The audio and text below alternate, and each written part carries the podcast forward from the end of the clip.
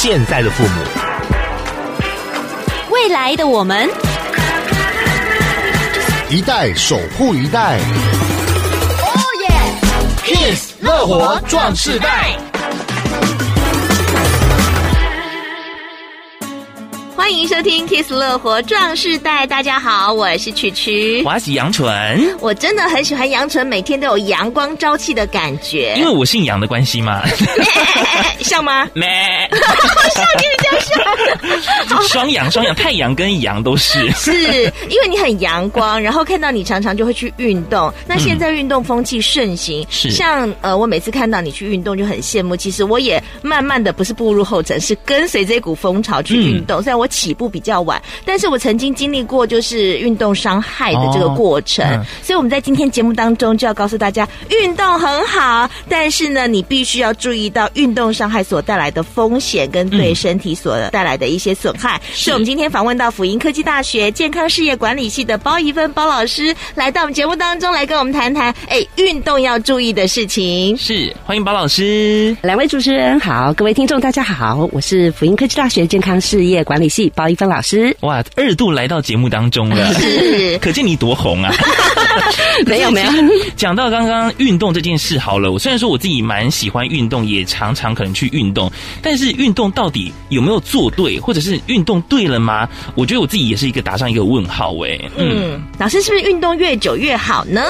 坚持运动呢是一件非常棒的事情，嗯、但是呢，我们有足够的时间，还有正确的运动，这个是更重要。嗯，确实，我们对于提升我们的体能还有消脂减重来说的话，是非常会有帮助的。但是我们做任何事情都一样，就是有过之而无不及，其实都不是很好的。嗯，好，那如果说你只是一味的运动，然后都没有适当的休息的话，那我们就有可能会出现就是所谓的过度训练症候群的状况。嗯，出现这种状况来说的话，我们通常反而运动过量之后，你会出现一些头痛啦、头晕，还有会。会觉得超级的累，想睡可是又睡不好。嗯，运动的过程中也身体变得很容易受伤。嗯，当然心里会产生一些变化，譬如说你可能很容易生气。或者是说有一些忧郁的状况出现，嗯，好，在运动过程中你要了解，其实我们能量消耗的一个过程，好，是先消耗掉我们肌肉里面的肝糖，然后呢再消耗我们血液中的葡萄糖，然后呢再消耗我们肝脏里面的肝糖，那最后它消耗的是我们血液中的中性脂肪，嗯，所以呢，其实我们在整个运动过程之中，我们身体有三大的消耗系统，能量消耗系统，它就是包括我们的磷酸系统。嗯，乳酸系统再来有氧系统，所以磷酸跟乳酸系统的话，它其实是属于我们的无氧系统的部分。所以我们在运动前十分钟的时候，嗯，主要消耗我们的糖类。那运动二十分钟开始，然后呢，我们的血液大量进入我们的脂肪组织，是。那这时候才会开始消耗我们的脂肪，是。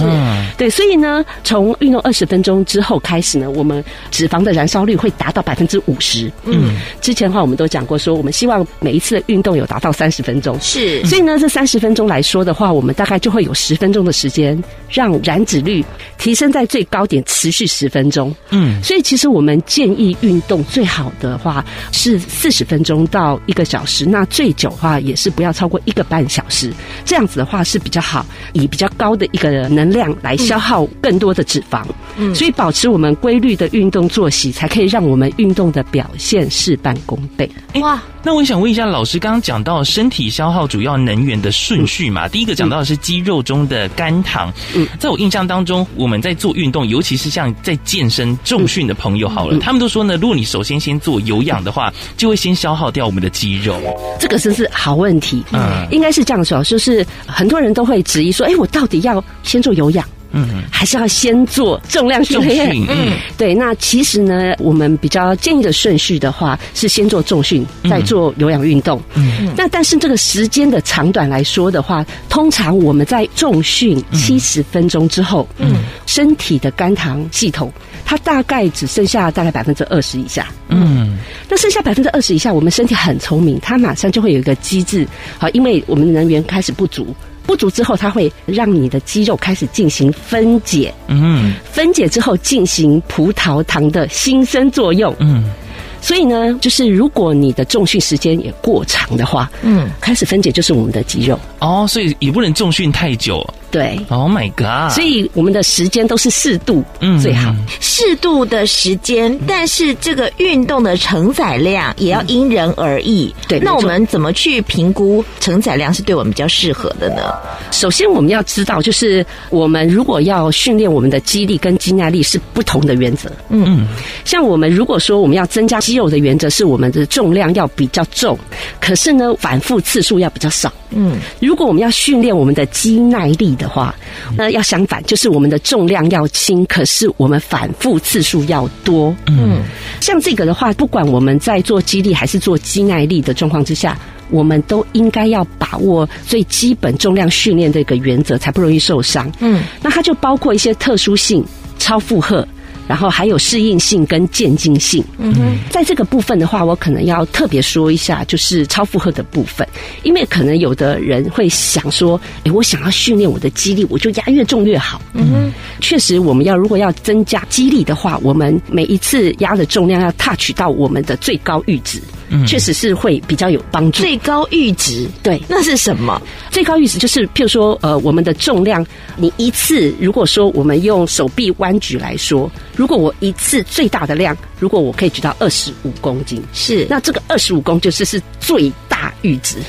不管我们在做任何运动都一样，我们必须要注意，就是要渐进式的超负荷原则。嗯哼，不要一次太多太过量，因为这样子的话反而会让我们受伤。是，嗯，刚开始如果你什么都不太清楚怎么运动，我还是会建议就是要在专业教练的评估之下，是还有指导之下来做运动。那这样子的话会有一个比较好的运动计划的一个安排。那这样子的话，我们也可以比较循序渐进的达到安全而且又有效的一个目的。可是呢，说到这个循序渐进，还有就是说怎么来评估自己适合的重量强度，也是要找教练。还有什么样的方法可以来寻求呢？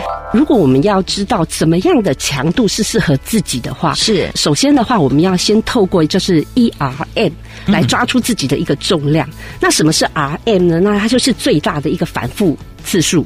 简单的说，就是在这个重量之下，我们可以做到的最多次数，我们就称为多少 RM。嗯，好，那我们就是用一个 RM 的百分比来计算。一般重量训练来说的话，我们都会建议重量在这一 RM 的百分之六十到百分之八十五之间。嗯，可是呢，如果说你要增加的是最大的一个肌力的话，我们的强度大概就要到百分之八十五到一百。甚至超过一百。嗯那如果说想增加就是肌耐力的话，那大概强度设在百分之五十五左右，这样就够了。那如果太低的话，其实效果就有限了。嗯，举例来说好了，如果说刚刚我们讲到就是手臂弯举一 RM 的话，就是二十五公斤。那如果我把我自己的设定设在百分之八十，嗯，所以呢就表示二十五公斤乘以百分之八十的话，那就是。二十公斤的强度，那我们就是二十公斤，如果做四组，嗯哼，每一组如果做八下，那我们就把二十乘以四再乘以八，这样我们得一个数字就是六百四十。嗯，所以呢，如果说哎，你做完以后这强度太重，隔一天实在是酸痛到不行，那你要下降，那我们也是调整组数，还有会调整次数。那如果你觉得不够的话，一样也是调整这个组数，还有这个次数，乘出来以后，我们就可以知道说，哎，我们呃是不是比我们之前计算出来的数字还要高或还要低？所以我们就可以用这样子的方式来调整自己的强度。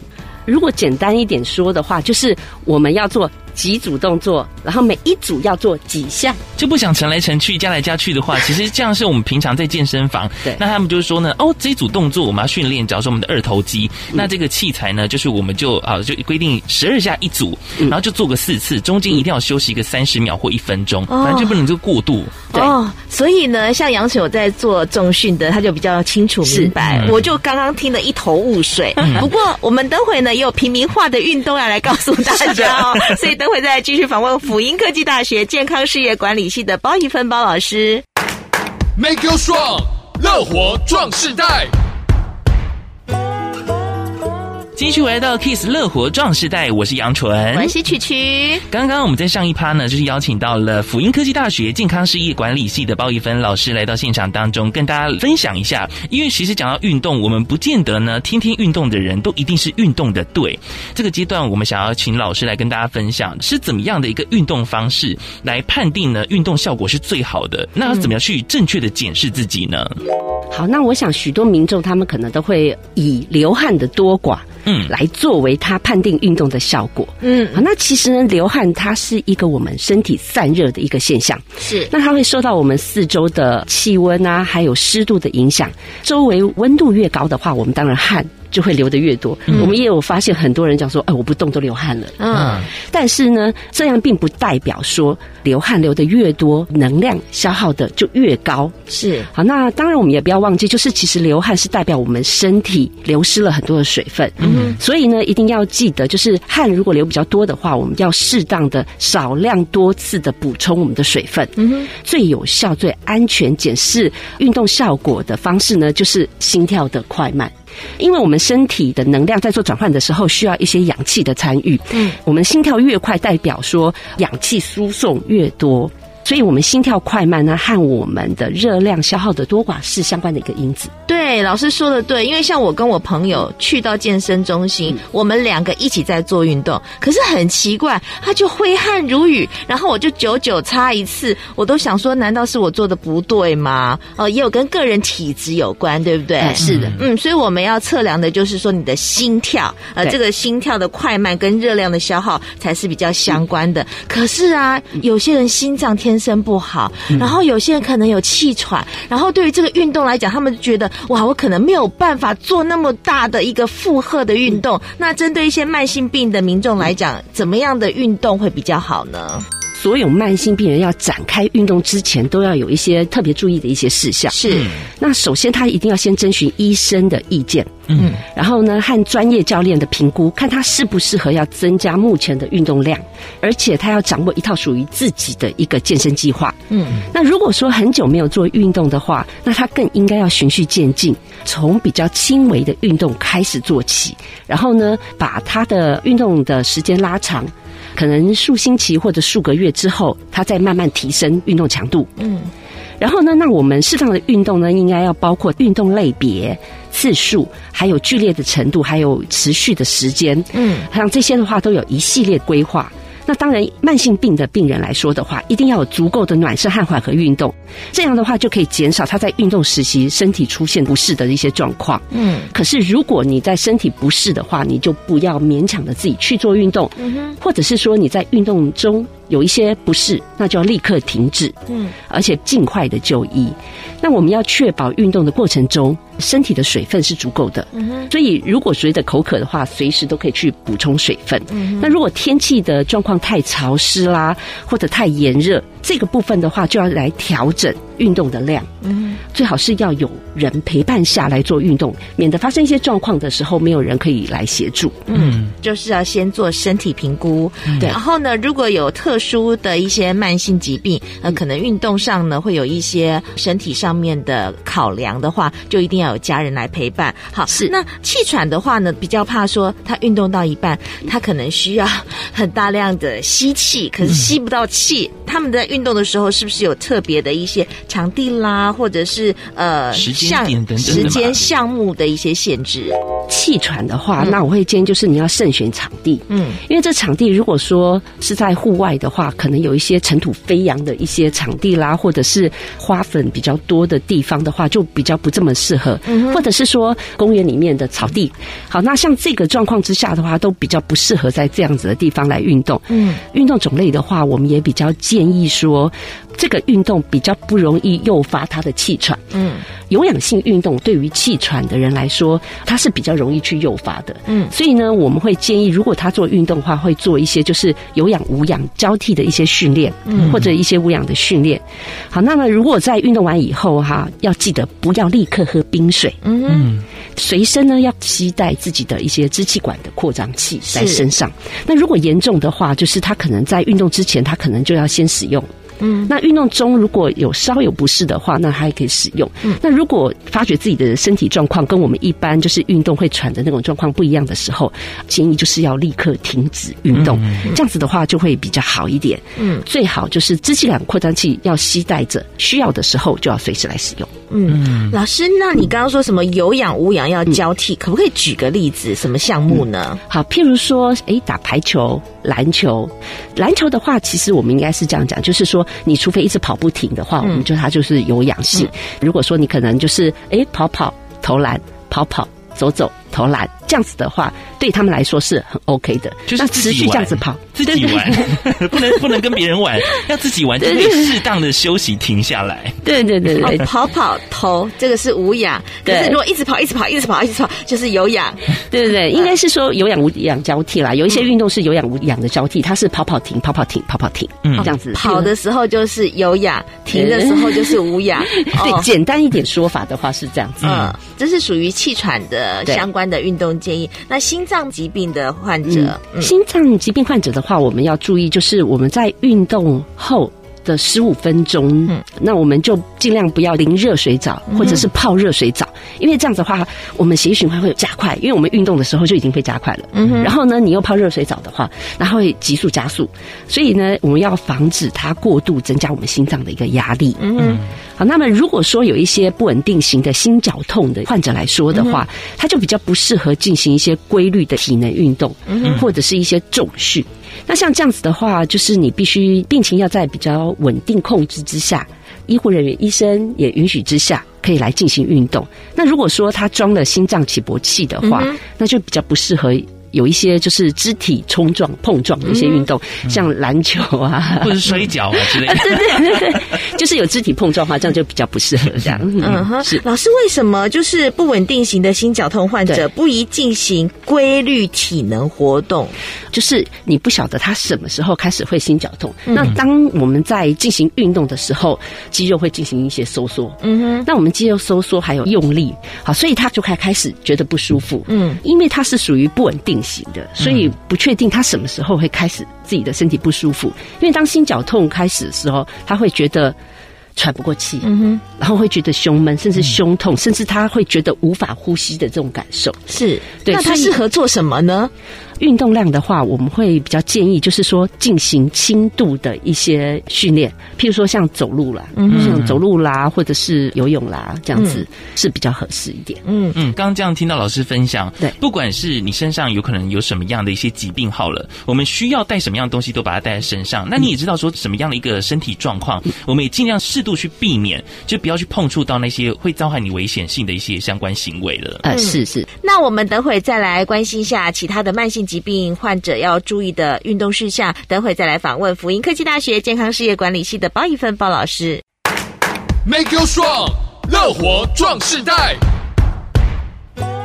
继续回到 Kiss 乐活壮世代，我是曲曲，我是杨纯。哦，我们刚刚呢在播歌跟广告期间获得广大的回响，嗯、好多人在问问题哦。嗯，呃，有一些人就问，刚刚我们讲到心脏病注意事项，有人问，哎，这个心绞痛可不可以去爬山呐、啊？嗯，还是要再来问一下我们的辅英科技大学健康事业管理系的包一芬老师了。我都忘记了，跟老师熟到都忘记要 Q 他出场了。谢谢杨纯。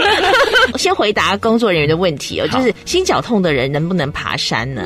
因为我们在心绞痛的过程中会非常的不舒服，而且呢会痛到可能没有办法讲话、没有办法呼吸的感觉。嗯、所以呢，其实我们会建议就是不要远离人群，啊，到比较偏僻的地方去。啊、嗯，尤其在山区的话，那不知道爬到哪里去了。嗯、对，那如果真的是痛到没有办法忍受的时候，可能要就医会来不及。哦、所以我会建议就是还是不要跑太远，不要、嗯、不要登山，这样子会比较好一点。我们刚刚有个结论，要找有 AED 的地方。就是百货公司，对，纯属玩笑。还有冷气可以吹，对，那只有手部运动哎，还有脚部运动。好，那我们还其他有一些相关的慢性病，比如说像是退化性关节炎的患者啦，嗯、有糖尿病的患者啦，高血压的患者，都是我们常见的慢性病。嗯嗯、像如果有罹患这样的疾病的话，他们在运动的时候有哪些注意事项呢？先讲糖尿病患者的一些运动须知。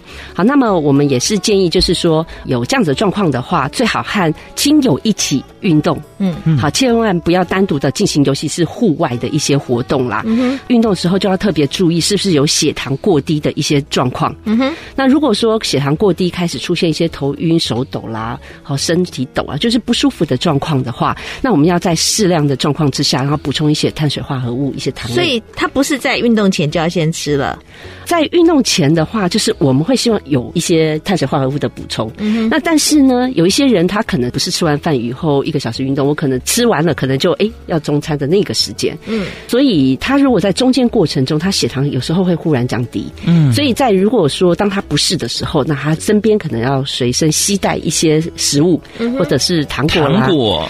对对对对，嗯，好。那么如果说有一些就是比较严重并发症的一些患者，可能包括视网膜病变啊之类的，那像这样的话就比较不适合一些剧烈的运动或一些重量的训练，怕会引起视网膜剥落或出血的一些状况。嗯，好，那么。我们糖尿病的患者还要注重的就是我们足部的一个护理，嗯，因为我们可能在负重的运动下，或者是说做一些长期的一些跑走运动的话，嗯、那它就有可能留下我们下肢的一些损伤，因为我们足部的话就容易有一些溃疡这样子，哎、嗯，他们很危险呢，因为怕伤口不好愈合，对，伤口不好愈合，所以我这个部分的话就要特别去注意，不要磨破啦，嗯、这样子。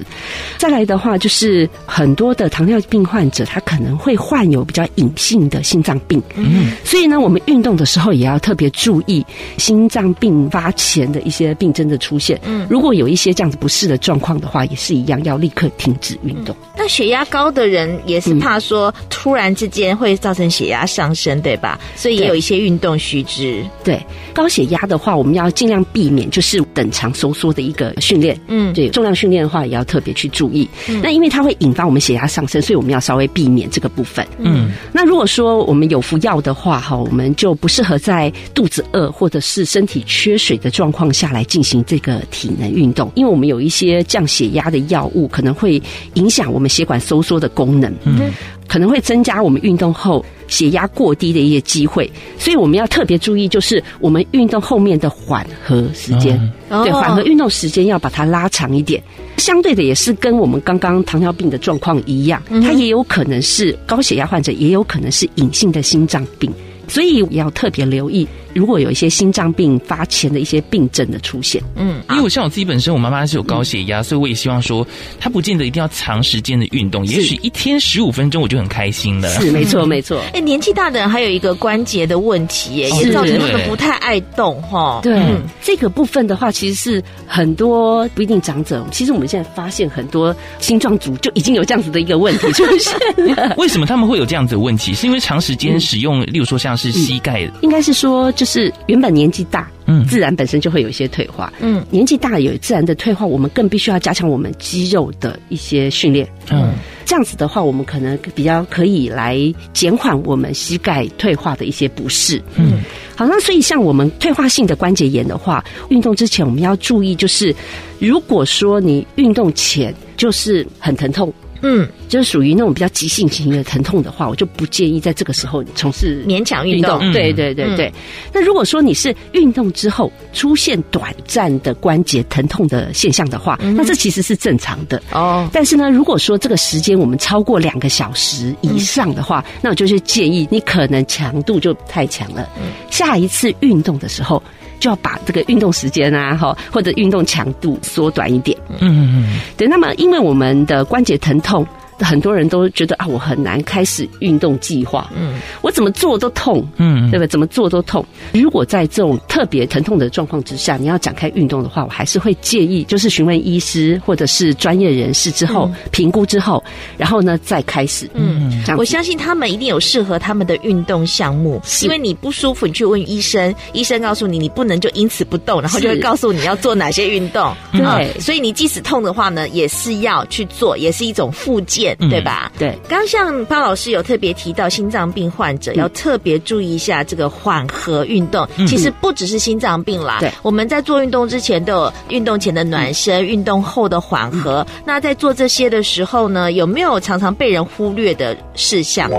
暖身还有我们的缓和运动其实非常重要。嗯。常常被很多人忽略要做。嗯，好，那我们先了解一下我们暖身的目的是什么？嗯，我们暖身的目的是要让我们的身体准备进入到训练的一个状况。嗯哼，然后呢，它可以帮助你，就是准备接下来迎接我们后面更剧烈主要的身体活动。嗯，然后所以我们要利用这样子的一个暖身来维持我们身体对运动的一个表现之外，而且还很重要的是比较可以预防我们的运动伤害。嗯哼。对暖身的时间上面来说的话，哈，这是一个概念，就是说我今天如果预计我要运动一个小时，嗯，那我们会建议你的暖身时间至少要十分之一，也就是说，如果你打算今天要运动一个小时，六分钟是最基本的。但是暖暖身到底要怎么暖呢？从头暖到脚，只要这样这样抖来抖去，这样也算暖身吗？还是是 啊，我们暖身的话，其实有效的暖身是有节奏性的一个律动，嗯，然后呢，还有一个就是动态式的伸展。嗯，uh huh. 这个呢是我们暖身的一个方式。那达到什么样的程度呢？就是我们要微微的流汗，uh. 然后微微的喘。Uh. 对，那这样子的话，就是差不多达到暖身。Uh. 那其实我们在那个美国运动医学 ACSM，它有一个建议啦，就是你的暖身要在五到十分钟。嗯、uh，huh. 那美国有氧协会在阿法的话，它也建议是八到十二分钟。嗯、uh，huh. 所以如果说今天你要运动是呃一大清早。那我就会建议你暖身时间稍微拉长一点点，嗯，或者是说你今天要从事一个比较特别的运动，嗯，所以在这个这样子的一个状况之下，你就可以稍微拉长你的暖身时间，嗯哼，那不然的话，其实我们大致上来说的话，就是差不多十分钟上下。呃，是差不多就足够。那缓和运动要注意什么呢？我们先讲缓和运动的目的啊。缓和运动的目的呢，就是我们要渐进性的回复我们的心率，还有我们的血压。嗯。然后呢，让我们身体恢复到我们运动前或训练前的一个状态。好，那这样子的话，它可以帮助我们，就是代谢掉我们身体的一些不需要的废物，防止我们这些废物呢堆积在我们的肌肉组织里面，然后可以减少我们运动之后的肌肉酸痛。嗯，那这个运动时间上面来说的话，我们也是建议大概差不多五到十分钟左右的时间。嗯，然后像这样子的话，就比较适合做一些轻度的有氧，可能就是原地踏踏步啦，或者也。一样，如果说你可以像用走路的方式或者原地的方式也可以，嗯、然后最后加静态伸展，嗯哼，所以就跟我们刚刚前面暖身的话会有些不同。我们后面的话，我们就会建议就是用静态的伸展。嗯，很多人主运动之后他就不做缓和了，就停了。嗯，嗯好，那这个的话，其实有些人在运动完这样子之后，他就会开始头晕。好，那为什么会头晕呢？那其实就是因为我们在从事主运动的时候，我们的肌肉收缩，嗯哼，然后我们的心脏收缩，把血液打出去到我们的全身嘛，嗯，然后呢，那它打出去的时候。是从我们的动脉出去，可是我们回流是静脉回流嘛，嗯、对不对？然后呢，你如果在激烈运动之后，你忽然停止下来，可是我们的是不是心脏还是狂跳？嗯，血液还是狂打？嗯哼。所以呢，我们当血液快速的出去，可是你回流到我们的心脏脑部的血液就降低，所以就很容易后面就发生头晕，哦、对，就会有这样的状况。嗯，哦，原来是老师讲过之后才知道这个原理，为什么会造成头晕？嗯、你知道吗？我在最后做 TRS 的时候，嗯、最喜欢什么时候呢？就是缓和关灯的时候，就是休息。是，所以呢，我们接下来要关灯了。今天非常谢谢辅英科技大学健康事业管理系的包怡芬包老师来到我们节目当中跟我们分享。哇，真的今天收获满满。是你运动对了吗？希望不要有一些常犯的错误动作，让你前面的运动造成你身体的伤害。谢谢包怡芬包老师，谢谢包老师。乐活 Q&A。大家好，我是辅英科技大学健康事业管理系包一芬老师。包老师你好，有听众想问，家中长辈每天都会做仰卧起坐锻炼身体，不过听说改做平板撑体比较不会伤脊椎，这是真的吗？有需要注意哪些地方呢？每一个运动来说的话，如果你只要是正确的运动，它都不会伤身体。所以呢，可能要注意的就是仰卧起坐的正确姿势是什么？做的时候呢，注意一点呢，就是你的两脚膝盖要弯曲，膝盖朝上，两脚打开与肩同宽。然后呢，还有一个很重要，就是除了屈膝之外，做仰卧起坐的时候，要记得你的腰椎要留在地板上，等于说其实是你的上背部，好，你的两个肩胛要离开地板。然后呢，你的双手又不要用力去压迫你的颈椎，这样子的话，其实是一个比较正确的姿势。仰卧起坐训练其实是训练我们的腹直肌的部分。那我们的肌肉其实训练它都是对称训练。那平板式的话，它训练到不同的肌肉。那它除了上肢的训练之外，那我们的核心训练也会训练得到，还有我们的臀部收紧。所以它的训练其实是不同的。那我也会建议，就是说不要长期固定训练同一种动作。好，那如果我们一直长期都是训练同一种动作的话，即使你的姿势再正确，它都有可能会因为过度的训练来受伤。另外，家人因为膝盖有伤，听说深蹲可以锻炼大腿肌肉，减少膝盖的负担，但是蹲久了膝盖就会开始痛。请问这样的情况之下还该继续吗？姿势该怎么样做调整呢？深蹲确实它可以训练到我们的大腿的股四头肌，还有我们的臀肌。可是呢，因为我们膝盖痛，然后其实我们还有更好的选择，我们还可以选择其他不一样的动作，一样也可以训练到我们大腿的力量。所以呢，首先要先确认我我们的姿势是不是正确？再来的话，也可以替换其他训练大腿股四头肌的动作来做一个搭配的训练。这样子的话，就不会把每一次的动作相同都集中在深蹲的这个动作上面。最后还有听众想问：长辈为了锻炼心肺功能，最近开始慢跑，跑久了却发现脚底会痛，请问姿势要怎么调整呢？像我们跑步来说的话，就是脚跟先着地，因为其实很多跑者的话，常常都一直在找他到底要脚跟着地、前脚掌着地，还是中段着地。看很多研究上面来说的话，还是以脚跟着地。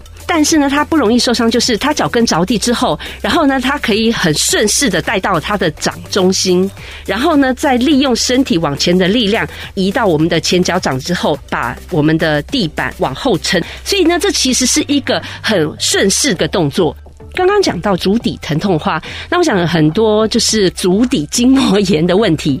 如果说你在早上起床的时候，第一个下床那一步，然后你就会觉得特别的疼痛，那通常大概就是足底筋膜炎的几率为高。这样子的状况之下的话，我们要做的就是伸展我们的。足底，还有包括我们的阿基里斯腱跟小腿的肌群，跟大腿腿后的肌群，建议就是足底的伸展，你一定要勤劳一点来做，那它可能就可以恢复或者减缓你的疼痛。更多详细的运动分解动作，可以上到 Kiss Radio 的官方 YouTube 平台收看哦。本节目由文化部影视及流行音乐产业局补助播出。